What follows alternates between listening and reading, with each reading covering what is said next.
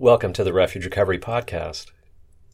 Refuge Recovery is a worldwide community of people who are using the practices of mindfulness, compassion, forgiveness, and generosity to heal the pain and suffering that addiction has caused in our lives and the lives of our loved ones. This podcast is for all those interested in and all those already practicing refuge recovery to find freedom from addiction of all kinds. To support this podcast and your refuge recovery, please donate using the link in the show notes. So we'll begin with a period of sitting meditation. We'll sit for about 30 minutes.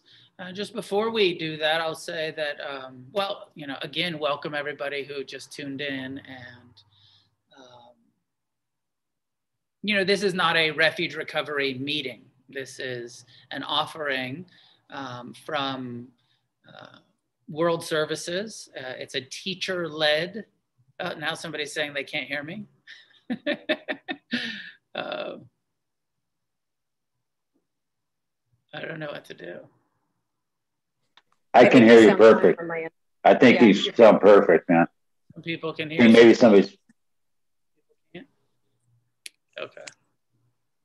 Sorry. Well, anyways, I uh, I'm getting mixed messages about the sound, and I apologize for our uh, technical difficulties.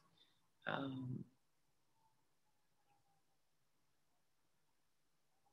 forgot what I was saying. Oh, just clarifying that, uh, you know, refuge recovery, the way that I created it was for the meetings to be peer led. So there's no teachers in refuge recovery meetings. Even if you are a teacher like myself in a refuge recovery meeting, we don't play that role. It's, it's really, we're, we're there to support each other. Um, but as a whole, you know, intention from the beginning uh, of, of refuge is to also have teacher led opportunities like coming on meditation retreats or classes like this where you can um, actually um, get the uh, experience of sitting with a qualified Dharma teacher uh, that understands our program.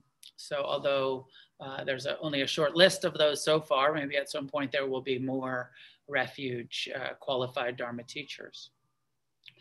Um, so just everybody knows that I, have I've gotten some feedback over the over the months of people saying like, yeah, I'm coming to that meeting uh, that you do on Thursday. I'm like, it's not a, not a meeting.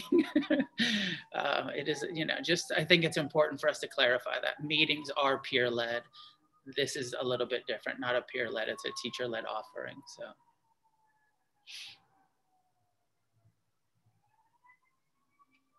That's all I wanted to say about that. Welcome again and find a way to sit upright, relaxed. We'll start with a period of meditation. And, um, you know, we're going to talk about inventory tonight, and I'm going to uh, lead some reflections on inventory. And, um, and I just want to, you know, put this in the context of, of mindfulness. It is, it is a practice of mindfulness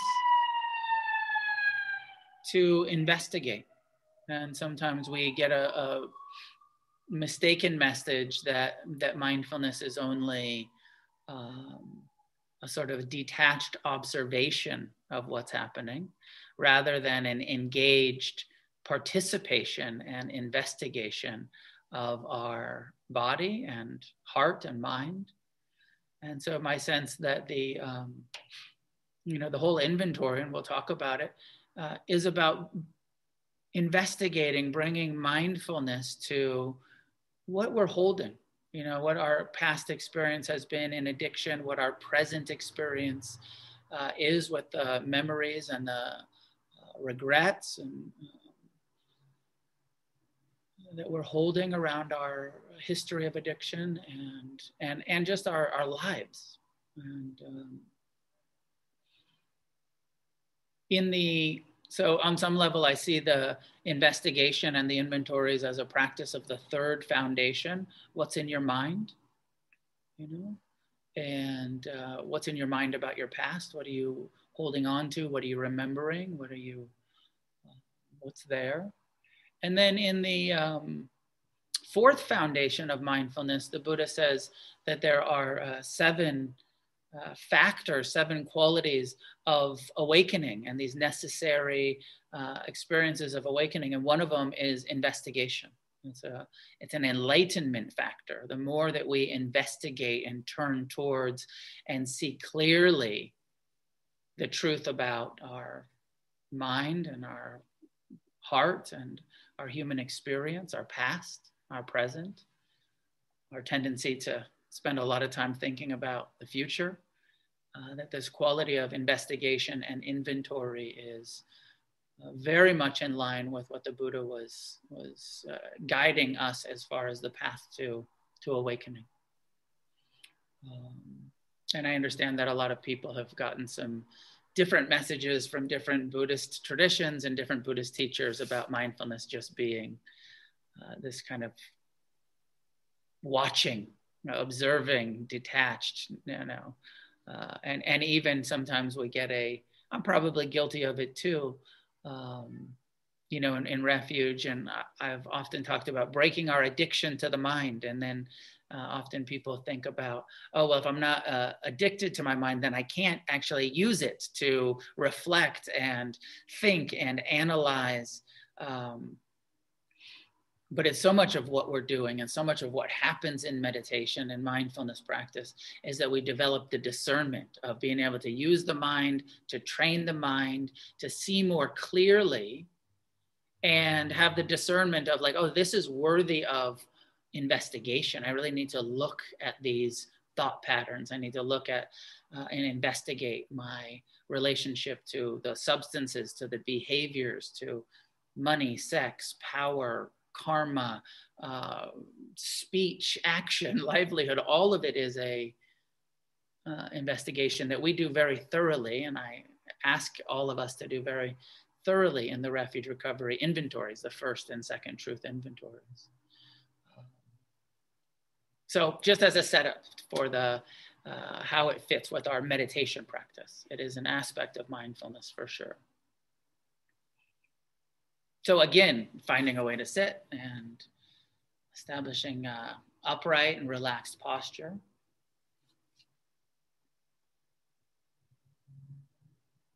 As you're ready, allowing your eyes to be closed. Taking a moment to soften, to relax, release any unnecessary tension that you can.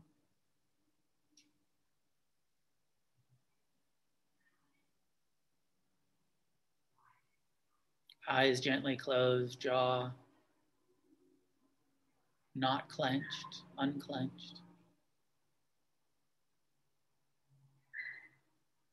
Where is your tongue? Is it resting in the palate of your mouth or pressed against the top of your mouth? Relax the shoulders and neck if you can. Release tension, soften. It can be a feeling or an image of the skeleton, the upright spine, the bones stacked, the skeleton upright, but the flesh of the body, the musculature hanging loosely around the skeleton. Sometimes the image is used of uh, a pole draped by a scarf or cloth. But the body's just hanging loosely around the skeleton.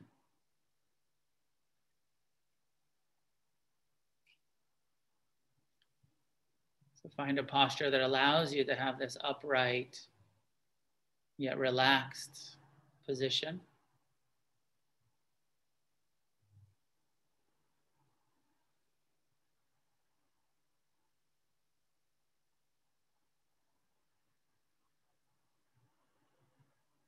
And try to allow the breath to come and go naturally without controlling it, just body breathing all by itself.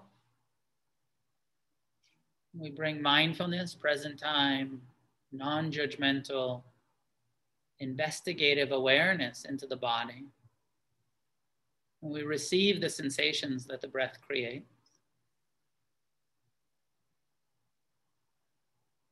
Mindfulness of the breath as the anchor, the initial, the foundation practice.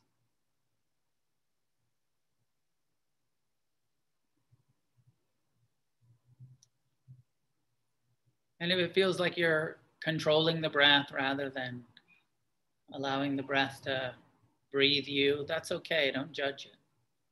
Just pay attention to the breath, even if it feels like there's a lot of agency in it. That's okay.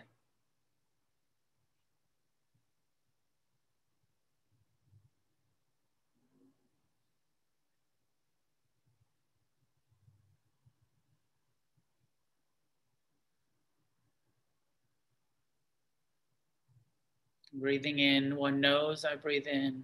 Breathing out one knows, I breathe out. So disengaging from the plans and memories that would take us away from the awareness of the breath, giving our full attention to half a breath at a time, just breathing in, just breathing out.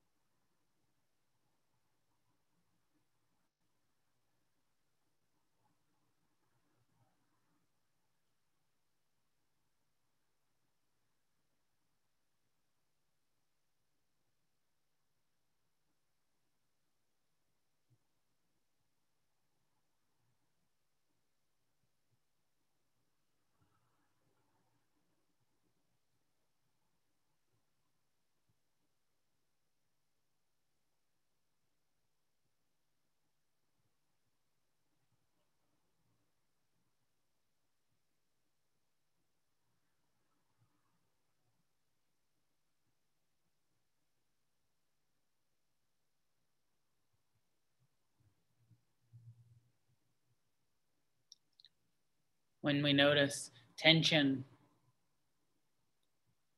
creeping back into the jaw or the belly. As you exhale, soften the jaw, release the tightness in the stomach.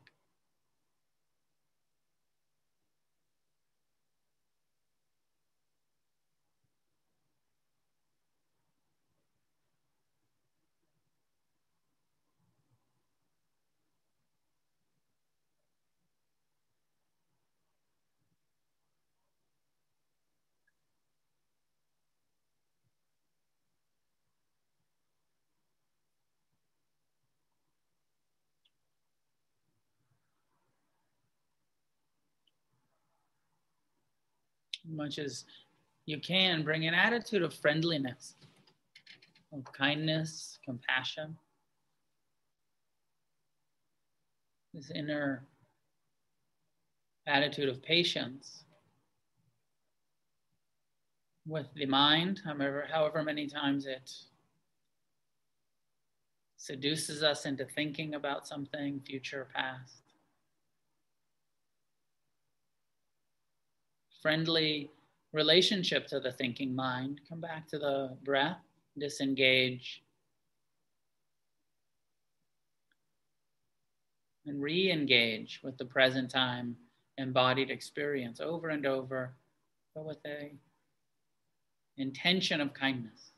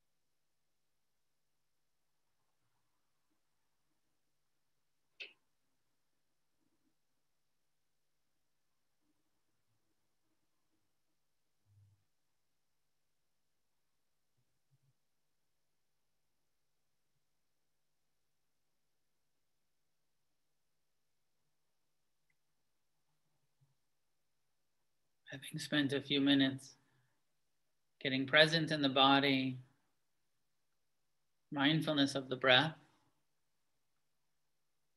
become more inclusive, not just the breath, but feel the posture, body sitting here upright, again, softening any places that can be softened.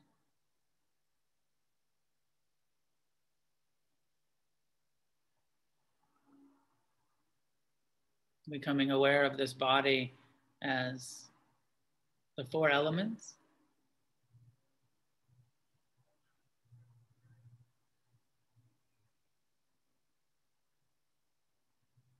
Becoming aware of the impermanent nature of all of the sensations that arise, each breath, coming and going, every sensation arising, sustaining and passing.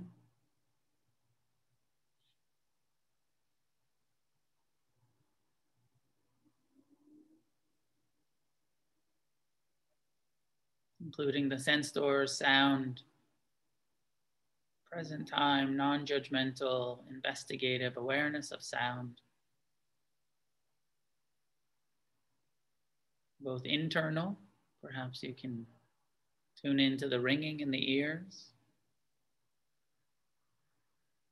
the sound of your own breath, of your own heartbeat.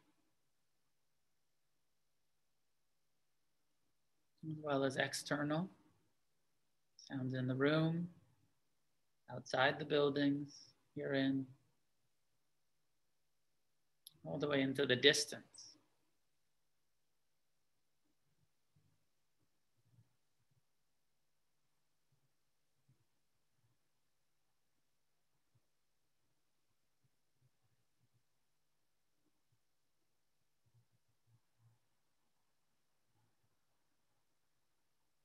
Smelling and tasting, seeing, investigating your body, your sense doors. What's happening right now? What's being experienced, perceived, felt?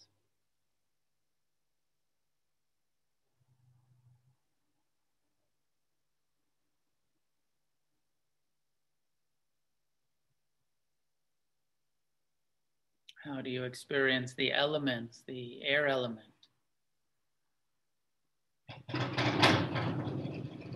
The earth element.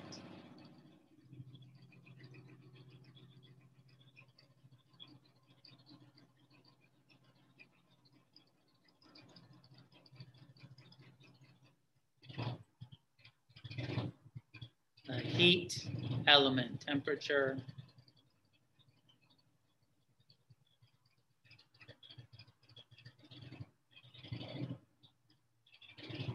and the water element, investigating this human body with these sense doors made up of these four elements.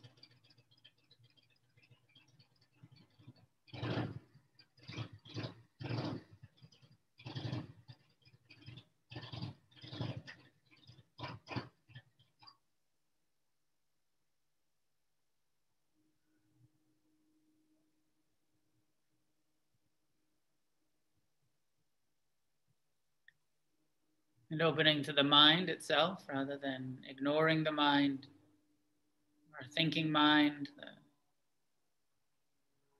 thoughts of future and past and present, the memories, the fantasies,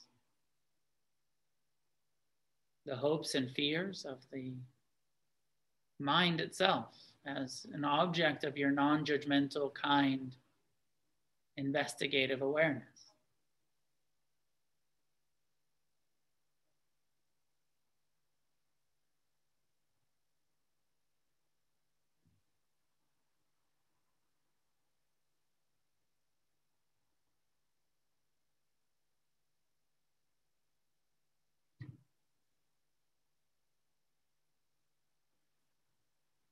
Sometimes we can get a sense of thoughts arising and passing like bubbles.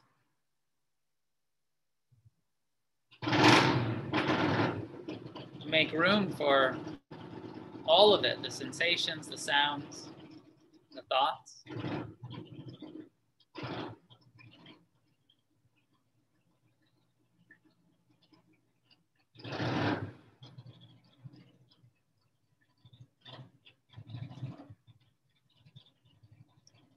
And how even a sound turns into a story. You hear the sound and you name it motorcycle. And some stories start to arise about motorcycles. This bubble that proliferates. Memories, desires, judgments, fears, born out of a sound.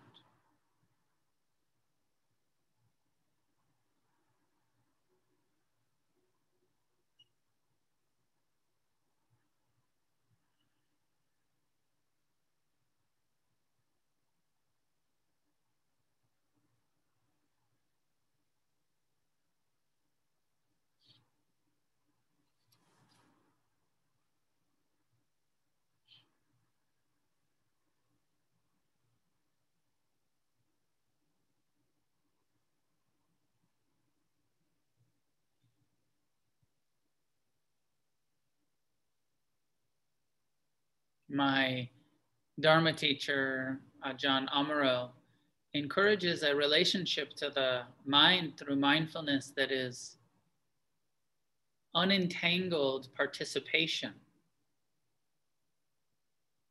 not detached observation, but participating with our thoughts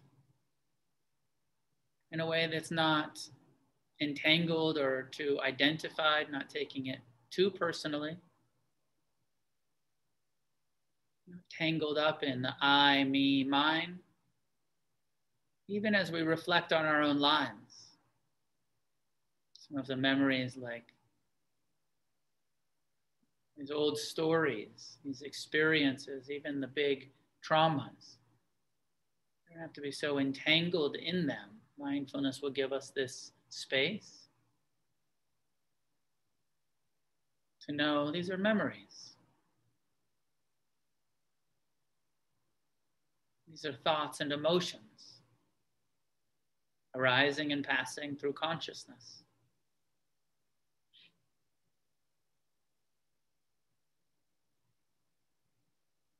So, some reflections, investigations on the first truth, the suffering of addiction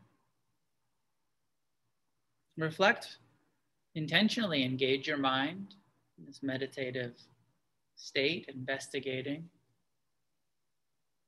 the suffering that addiction has caused in your life.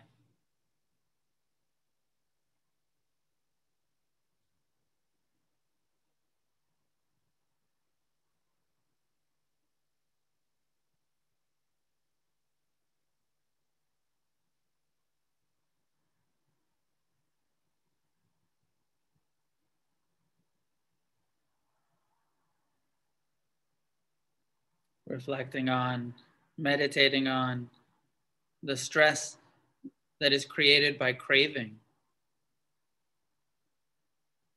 Allowing yourself to remember, as we do in the inventory, whether it's a bit distant or a bit more current. How much suffering, suffering there is in this craving for more, craving for permanence craving for oblivion.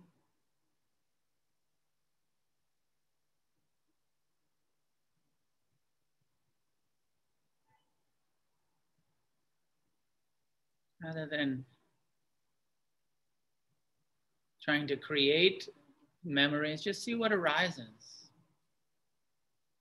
You say in your mind, craving, see what the mind recalls, gives birth to. The suffering of craving of our lives. And of course, even in recovery, that repetitive craving continues, taking new objects.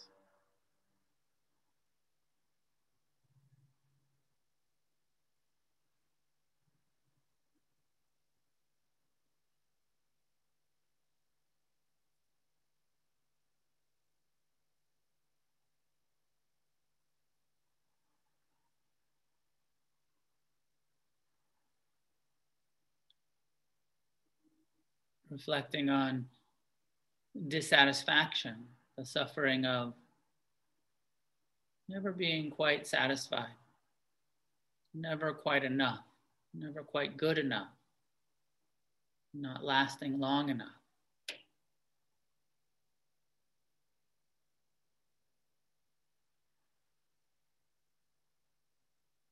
Again, just seeing what arises in your mind around dissatisfaction.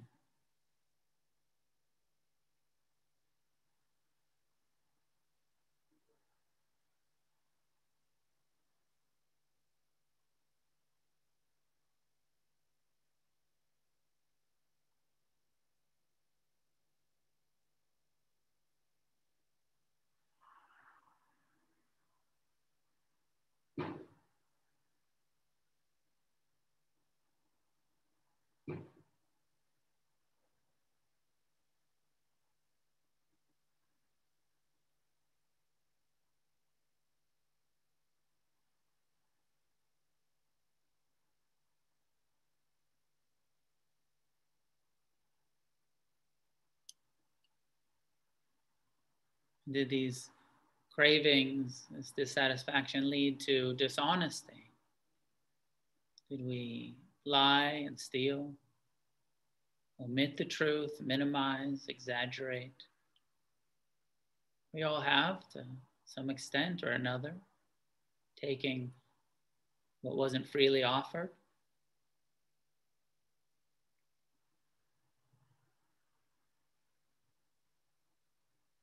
investigating the reality of all of the times that we haven't been ethical, honest.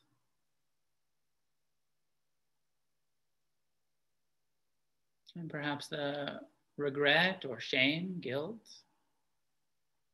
karma that we created.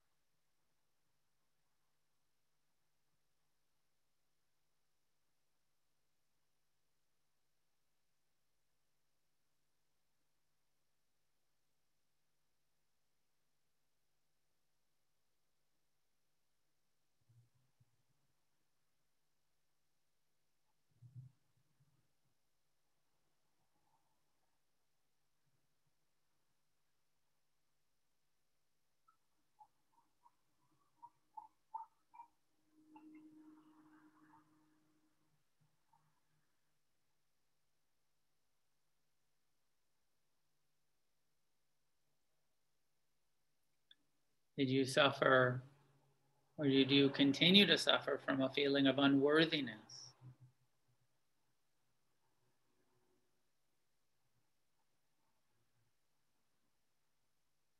Did this confusion about our worth begin before the addictive behaviors? Or was it the addictive behaviors that led to this self doubt, this feeling of unworthiness.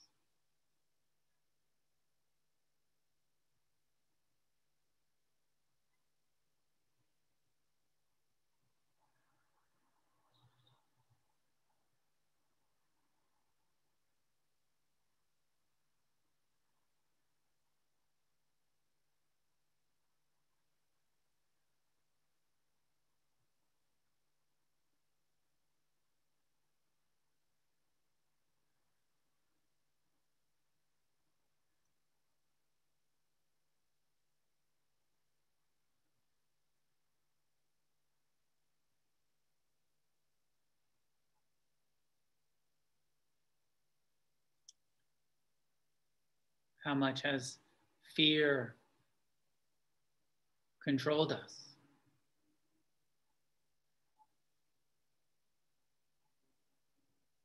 How much of what we say and do is controlled by a fear?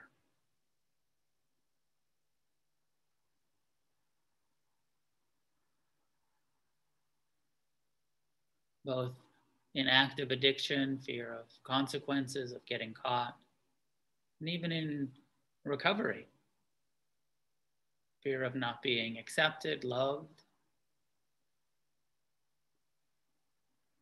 seen, appreciated.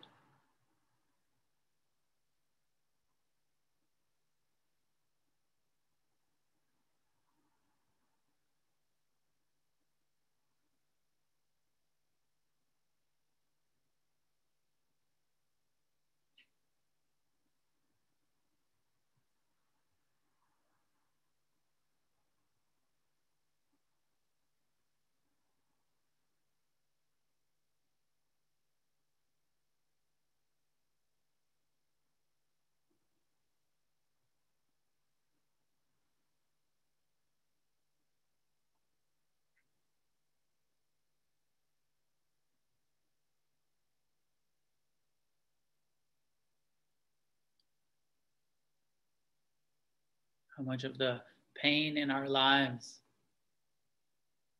was covered by anger, resentment.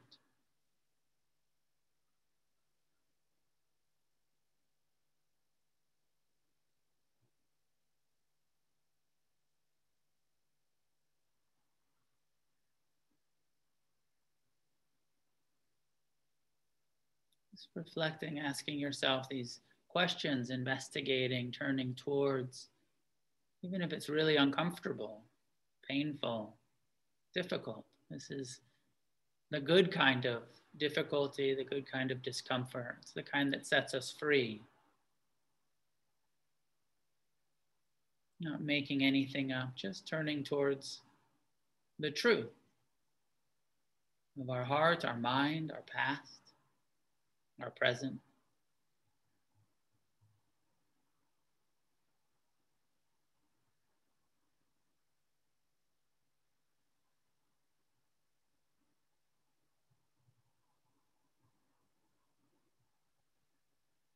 Reflecting on all of the harm that we've caused as addicts, as humans, the people we've hurt, the ways we've hurt ourselves.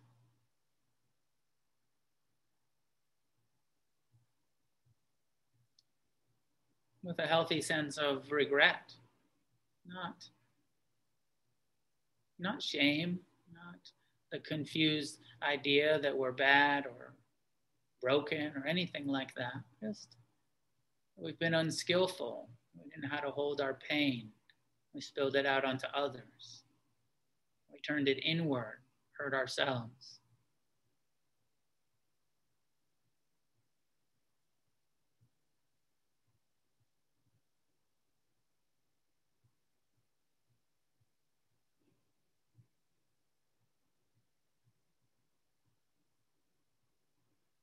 Often becoming a feeling of isolation, of separateness, of aloneness. Perhaps even creating the story that we don't need anyone, that it's not safe to be connected, to be intimate, to be vulnerable.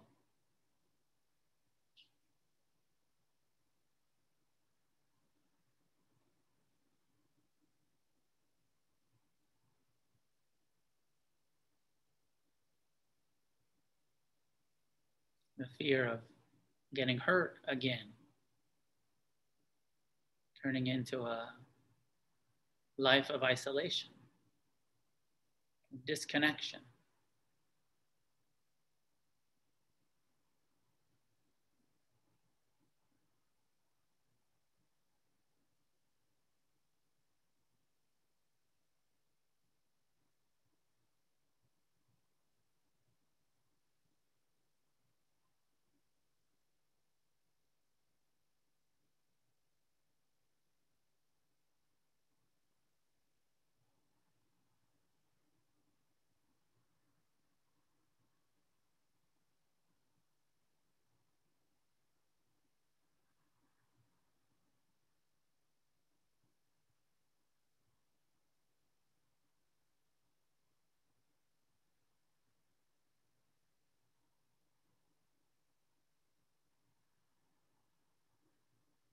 How much is our self centeredness turned into feelings of being less than, inferior,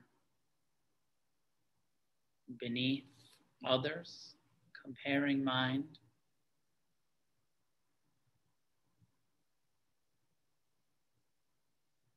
Or the flip side, self centeredness of inflation, of superiority, entitlement.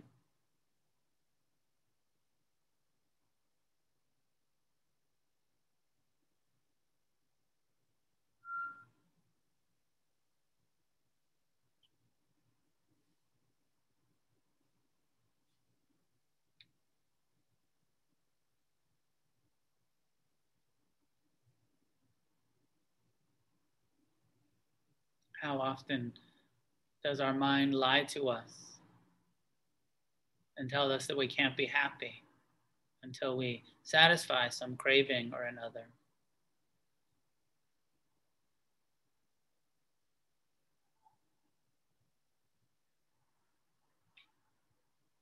This is the suffering of addiction.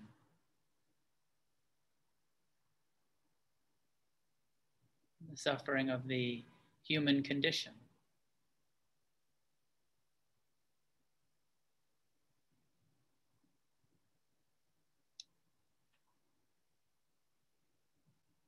Turning towards all of these reflections, investigations, with as much compassion as you can.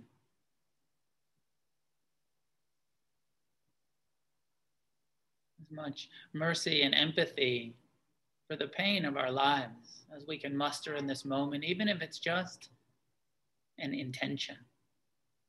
Even if you can't do it yet, it's the intention to be friendly and kind and compassionate and forgiving to this suffering we've all experienced. And saying to yourself, I forgive you as much as I can in this moment.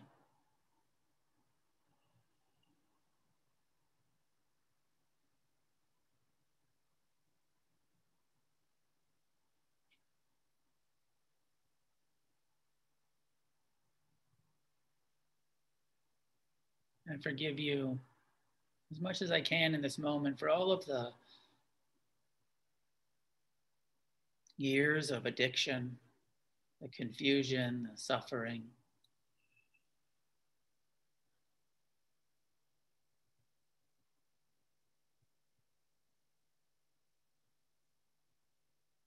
And then ending with a little bit of gratitude towards yourself for the hard work of recovery,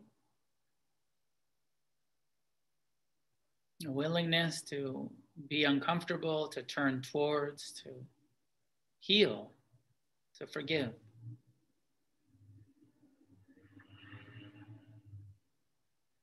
For all of the service you do, the ways that you help other people, if you've started doing that.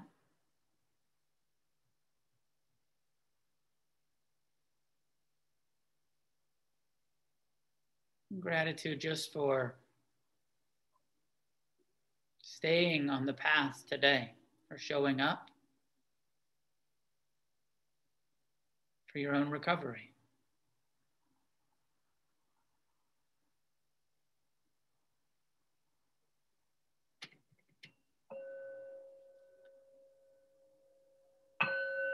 And when you're ready, you can allow your eyes to be open and bring attention back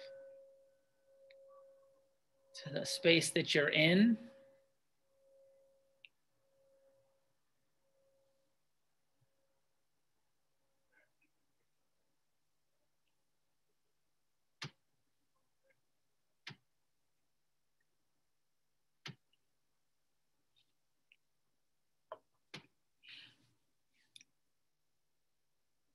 before I jump into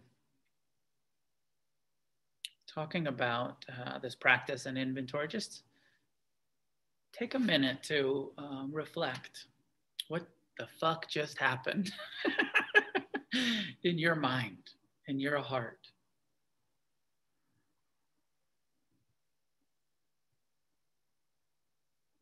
Can sometimes be a good idea also to have like a meditation journal because some of what we learn after we do a meditation is by reflecting on on it and just kind of investigating like oh there was this stuff that came up that i'm very familiar with or that i was a little bit surprising to me. Sometimes it's worth after meditating to take a moment to jot down some of the reflections that you just had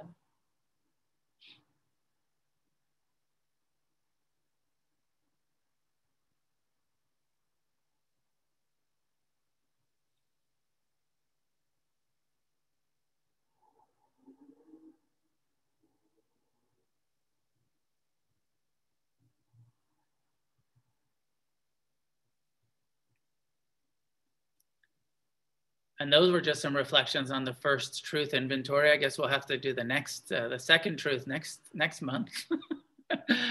um, of just turning towards the reality of suffering in our lives. This is the Buddha's first noble truth. It's the first truth of refuge recovery. It's the foundation that we cannot skip. Um, we can't go back into denial. We can't uh, just ignore all of the pain of our life and think it's going to magically go away. Uh, it's by turning towards it, seeing it clearly, reflecting on it, writing the inventories about it, uh, that we have the opportunity to heal, to really uh, focus uh, what needs compassion. To, you know, we develop the compassion and then we be able to bring the mercy and the compassion and the forgiveness that we learn through these practices towards all of this pain, um, the suffering. Of, and as you see, I mean, I know it's obvious. Uh, you know, in refuge, we say, you know, addiction creates suffering. But you see, a lot of this suffering uh, of our life has nothing to do with addiction. it's really just human, ordinary, uh, the human condition. Um, and, you know, this is, uh, we addicts have an extreme experience. We have a, a, an even more imbalanced uh, relationship to craving and to self-centeredness and to um, you know which we investigate in the second noble second factor. Um, but the reality is everyone has craving. You know repetitive craving is the norm for all beings all humans. And self-centeredness is the norm. That's one of the things that I love about Buddhism that I didn't like so much about some of the other recovery approaches, where rather than uh, a kind of some some level of blame and, and like language around imperfections and defects and shortcomings and all of this stuff, the Buddha just normalizes all of this stuff. Uh, and there, there's no sin in it, and there's no judgment in it, and there's no you're not broken, you're not defective. You just fucking took birth in a body that has repetitive craving.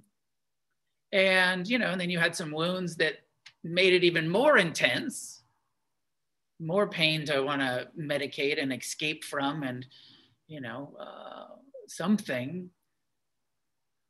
Uh, or you know maybe maybe genetic you know there is you know people think, you know, it's just some of us are just born addicts. Maybe that's the case. I'm not uh, sure. But as we do these inventories and we look at it, it's so important to have this foundational understanding that although we are, it's this um, contradiction I think it's a contradiction in some way. Maybe it's not.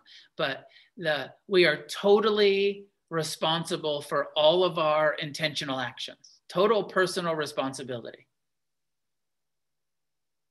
And a lot of it's not really your fault. and not your fault, not that personal, not that uh, not to be used as a cop out or a kind of like, well, it's not my fault, so I don't got to make amends for all of the harm I caused. Nope, totally responsible for all of the harm we cause to ourselves and to each other. But this normalizing thing that the Dharma does, that the Buddha uh, offers us, that we're trying to do here in refuge, um, which is that the craving, the fact that you had craving and self centeredness and fear and uh, unworthiness and doubt, not your fault. You didn't, you know, not our fault. We didn't do that on purpose. Um, but we are accountable for our intentional actions. And now we have this incredible opportunity, and some of you have been at it for years and decades. Uh, some of you are newer to it, and this incredible opportunity to turn towards, see clearly, and start to learn how to respond more wisely. And of course, the, the foundation for us is like abstinence. First, we have to stop using drugs, alcohol. We all have to stop using drugs and alcohol, even if you're not a drug addict or an alcoholic, right? For this path to really work, abstinence. But then, you know, the bottom line behaviors around process addictions and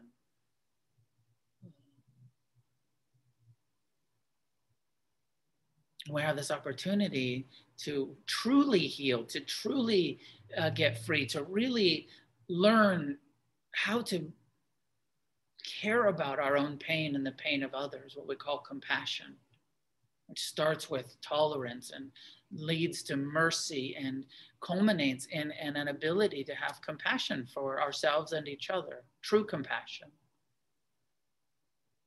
True compassion has no attachment to an outcome.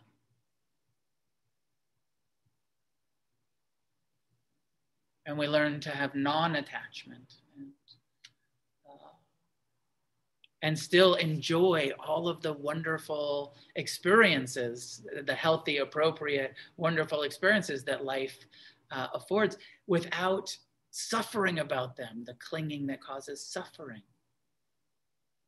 So you know you know where we're going right? We're going to recovery we're going to freedom we're going to uh, and we get there. And i know it's a little heavy. We get there by starting with looking at all of the pain and doing these intense inventories of of our lives of our minds by investigating uh, and um, and I, I you know a lot of this like we're doing in the meditation tonight, I, would imagine a lot of those thoughts and feelings come up naturally when you're meditating. Your mind says, hey, unworthiness over here. Remember, remember you're a piece of shit. Don't forget that. or your mind says, hey, remember all of the people you hurt uh, or, you know, how much violence or how much, you know,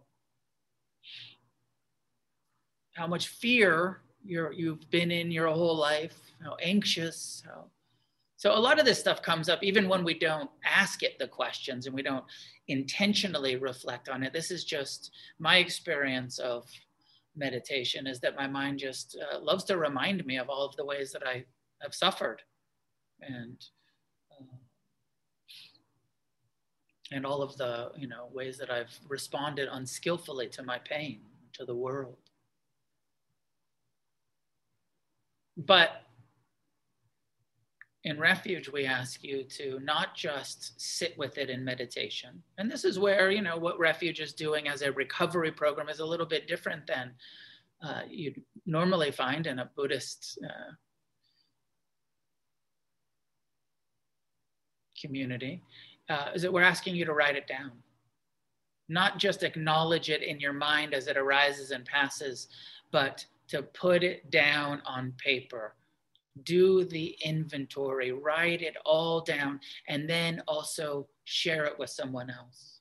In traditional Buddhism, in the like monasteries, there's this ongoing, regularly scheduled sort of confession that they do, where they they share every, you know, uh, with each other.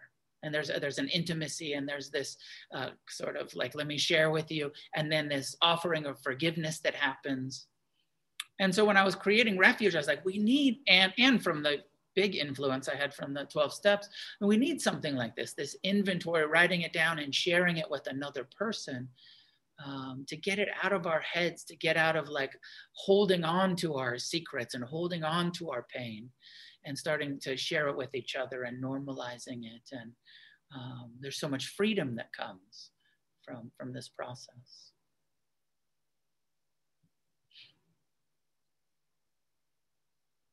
I'm aware that uh, I'm aware that it's a lot, and that some people uh, have feelings about it not being um, trauma informed that it not being um, not being all that gentle. And you know there's this whole i think I, I, guess i understand but i think it's a little strange this whole thing like around in people going to treatment and go like in early recovery of like hey let's not talk about anything really real because it might upset you and you might you know want to relapse if you have to be uncomfortable um, and this is kind of like you know you'll you'll get to that later but how often do people never get to it? When's later? How often, uh, you know, are people staying, maybe like even staying sober for a while, but never actually doing that deep internal turning towards and healing? I mean, Refuge has lots of people who come over from other recovery uh, programs who said, you know, I, I've never, never did this work. I stayed sober for 20 years but I never really healed these underlying conditions and where we start. You know, it's like this is where the Buddha starts his teachings. So this is where we start our uh, process of, of recovering and healing in, in refuge.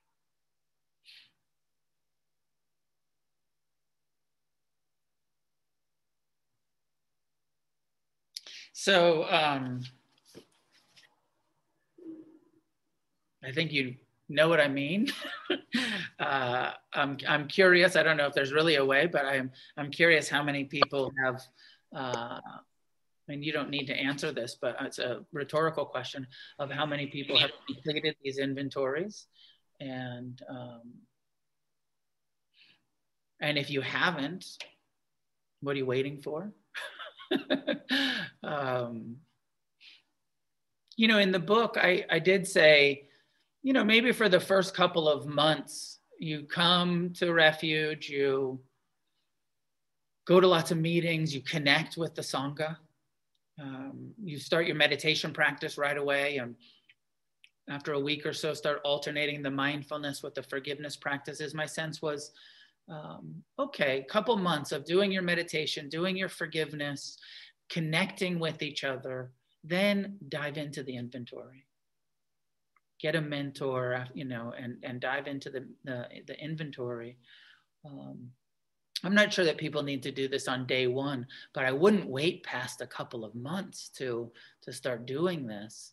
Um, to, you know, and some people I, I certainly have met people who said, I did it on day one. And I, you know, great. You know, like if you're ready, if you're here and you're desperate and you're willing and you're, you know, fine. There's no prohibition about starting your inventory earlier or. Um, but if you've been around for months or years and you haven't done it, uh, such a huge uh, encouragement to do it. Um, for just to see what you can learn from the inventory for yourself, your own recovery, and then also the ability to um, pass it on, right? We don't want to uh, ask people to do something that we haven't done. So, um, you know, do it just maybe you do it just for others. do it so that you can pass it on to others. And, um, you know, there, there was a thing for a, a while, and I, I, guess it's maybe still happening, is um, that uh, people were feeling like, uh, even though I've been in recovery for some time. I haven't done the inventory, so I can't mentor.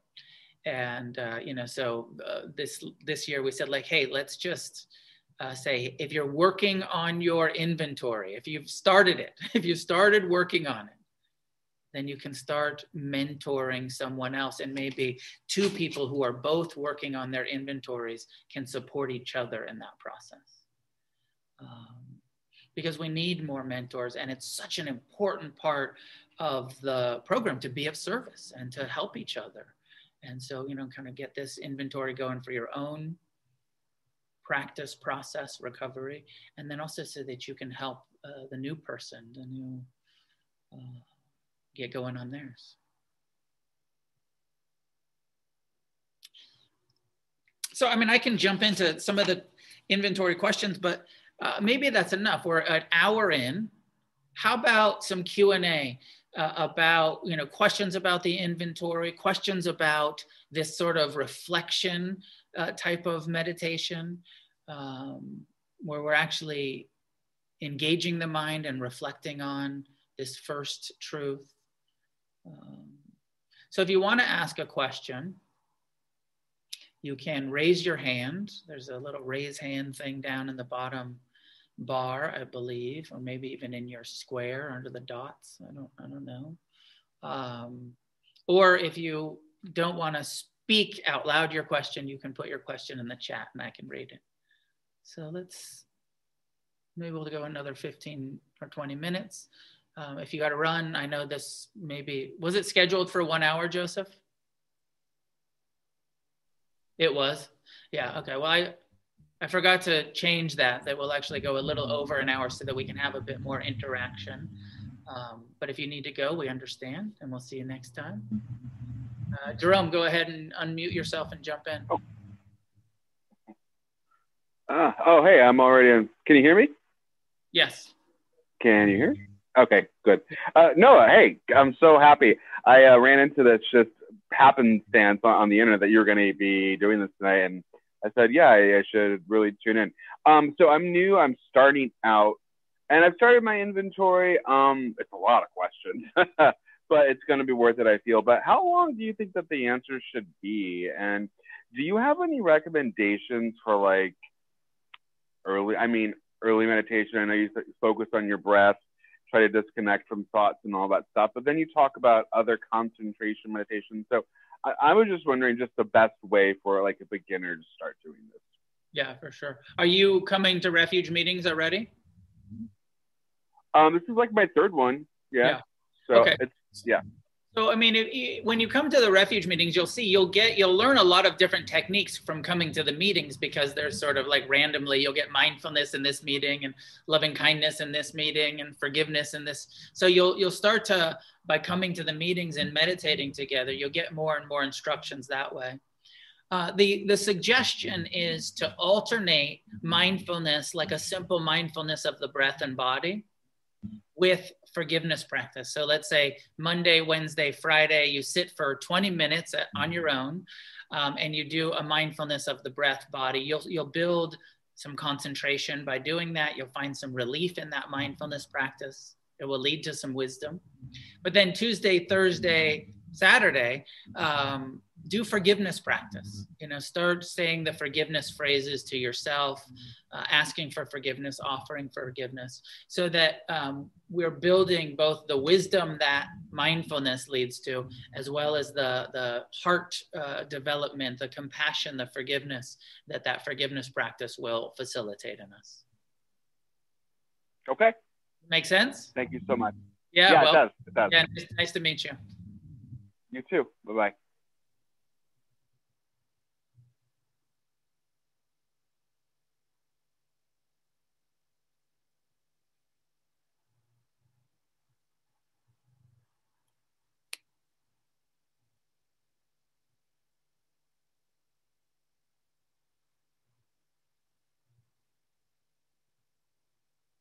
I see there's some um, comments in the chat about there's a, a directory to the meetings. There's uh, people looking for mentors, looking to, to connect. You know, this is, I'm, I'm also very happy to use these Thursdays to encourage people to um, you know start meetings to be of service to um, you know this this thing if there's if there's not already uh, I know we're still in the middle of a pandemic and there's not that many in-person meetings happening, but if there's not online meetings in your area or you know in your time, you know that's good. This uh, you know this is really a, a movement of uh, community and community organizing. So if you're interested in starting meetings, you know go to the website, reach out to us. Um, if you're going to meetings that uh, don't have group reps, you know, like uh, phone list people, uh, mentorship announcements, all of that stuff. Get involved, be of service. Dylan, go ahead, unmute yourself. Thank you. Thank you for the meditation, and it's very good to meet you. Um, I guess my question is just, uh, you know, I've studied Buddhism and for a little while and there's all this talk of like nirvana and whatnot and like the end of suffering. So and what i like about refuge is that it has a very grounded perspective on these kind of things. So i'm wondering if you could give us some insight on where all of this will lead like um, all this kind of suffering that we come up on reflecting on our own minds. Is there an end to suffering? Is is that what this path is about? Thank you you're welcome, and nice nice to meet you, Dylan. Welcome. Um, I mean, the simple answer is yes. That is what this path is about. Ending, you know, but there's there's levels of it. Certainly, we can end this that extra layer of suffering that addiction creates in our lives for sure uh, maintaining abstinence you know uh, stop lying and stealing and cheating and like there's a level of suffering that will go away when you get into recovery and stay in recovery. Um, the ultimate third noble truth, uh, enlightenment. I don't know. I still have. I, I, I go back and forth. I'm not sure. I'm I I've been doing this shit for 32 something years. Um, I haven't gotten enlightened yet. But what I have experienced is just a tremendous increase uh, in happiness and well-being and uh, and a tremendous decrease in suffering. Uh, I certainly haven't perfected any of this shit yet, but it's worked so well in my own direct experience that uh, you know it's just easy to to know that like if it works for me and it's been my recovery program, um, it's been what I've been doing. Uh, I know it works is it work a hundred percent? I don't know. Some sometimes I think like uh, maybe maybe enlightenment is a myth. I'm not sure. But it doesn't to me it doesn't even matter. What I know is that uh, and I, I, don't mind that perspective of progress, not perfection. You know, we do. You're, you know, this question, Dylan, is coming from a, a, a good place. That Buddhism is a perfection uh, model. It says you can become perfectly enlightened. Uh, I what? just I'm, I'm not sure. What I do know is that um,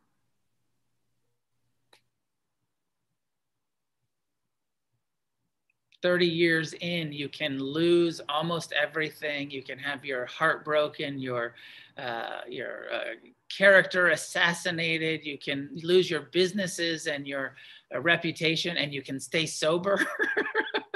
and you can uh, continue to practice forgiveness and compassion and still experience a, a, level of joy and equanimity that without these practices um, wouldn't be available you know? So my direct experience is is that.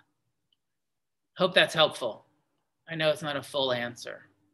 Jack go ahead and unmute yourself and jump in Hi, um, thank you for the meditation and for the talk and all. Um, I am relatively new to refuge recovery and I'm having trouble with the idea of this is only sort of tangentially re- related, but I'm having trouble with the idea of um, your of intentions being kind of like more important or the driving force behind karma as opposed to um, your impact because I guess I'm kind of thinking about, you know, like, like, I mean, basically that's it. What if you don't have negative intentions and you still cause harm? You know, um, two, two, two pieces. One is my, my sense is like in the forgiveness meditation, there is a, a phrase that says, um, please forgive me for having caused harm, whether it was intentional or unintentional. So that we're still accountable on some level, and of course, want to ask for forgiveness, even if it was unintentional, um, and take responsibility for the harm that we cause, and not be. We don't want to use that kind of karmic perspective of like, well, it wasn't my intention, so fuck you. right? Uh, we, we still can just land in that humility of, of like, of course, unintentionally, we still cause harm sometimes.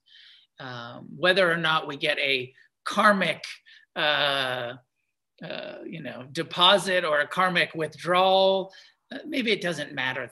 I mean, you know, it doesn't matter because where refuge is coming from, where the where the dharma is coming from, is um, intentional or, or, unintentional out of compassion out of you know still uh, make amends still uh, ask for forgiveness. If somebody says hey you offended me don't, don't you know you want to get defensive and be like well my karma's clean man because it wasn't my intention. Just say like oh i'm sorry i offended you you know? Somebody uh, recently was uh, having this question this conversation about intention versus impact. And they're like you know if you're like walking down the hall and you step on somebody's foot un, you know unintentionally you don't you know and they say hey you hurt me. You don't say well I, it wasn't you know it wasn't my intention. You just say oh i'm sorry i stepped on your foot. Like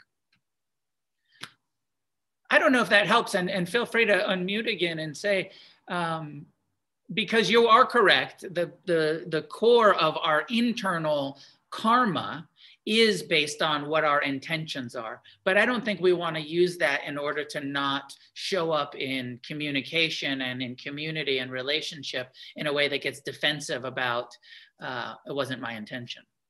But our karma really truly is is based on uh, what we're doing on purpose. Yeah that's helpful. I kind of think kind of what I'm taking from that is just like on an interpersonal level, it doesn't matter what the karmic output is basically because you know and especially like as addicts you know like there's a lot of things that happened like very unintentionally that were still very damaging. And so interpersonally it's not as important i guess as it is karmically like your intention Right. We're still going to make amends. Mm-hmm. Those things. Yeah. Yeah. Good. Thank you. Thank you. Yeah. Karen, Chicago, uh, you can unmute yourself.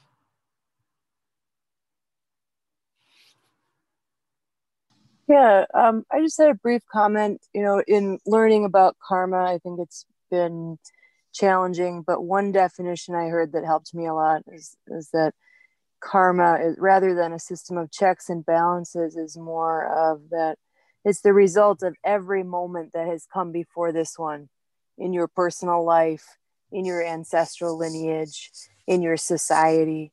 It is the result of all of those moments. It's the culmination. I just have found that very helpful. Like oh yeah that makes a lot of sense. I can see where i where i was coming from with that from my family etc. So I just thought I'd offer that. Thank you.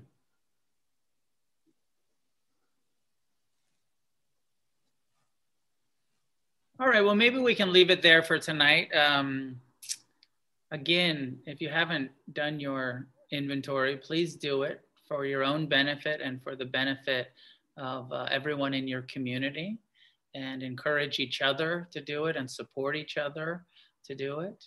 Um, and next week we'll continue, I think, or next month, uh, we'll get a little bit more uh, into this inventory um, around the second second noble truth and um, and some investigation of what are the underlying causes and conditions uh, of that, that, led us to becoming addicts, uh, and how that stuff you know continues even when we uh, maintain abstinence. Um, that this is stuff that has to continue to be tended to. And I'll leave it there for tonight. Thank you for listening to this episode of the Refuge Recovery Podcast. To learn more about our program of recovery and to connect with others on the Refuge Recovery path, visit our website, refugerecovery.org, where you will find information, meditations, and links to both in person and online refuge recovery meetings. This podcast is brought to you by Refuge Recovery World Services, a nonprofit created to support our network of refuge recovery groups around the world. Thank you for listening.